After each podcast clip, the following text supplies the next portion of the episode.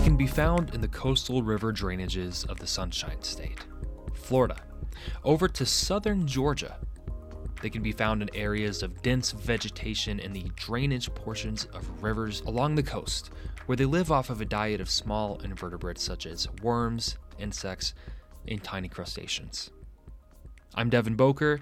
This is a wildlife, and on today's episode, we talk about the Gulf Coast pygmy sunfish.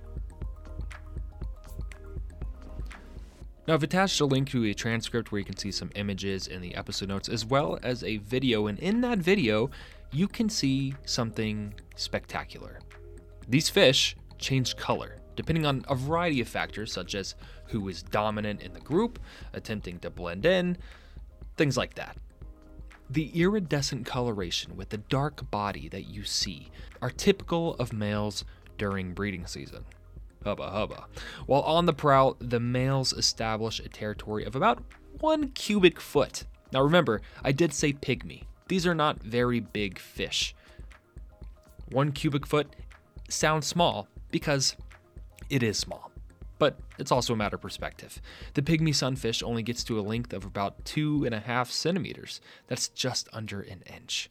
The male spends its time dancing throughout its territory to attract the attention of the ladies by wiggling their fins like glitter gloved jazz hands. Stop completely for a few seconds and return to the wiggle. The females have it easy, casually swimming through the territories, spawning, and leaving eggs under the male's care until they hatch roughly three days later.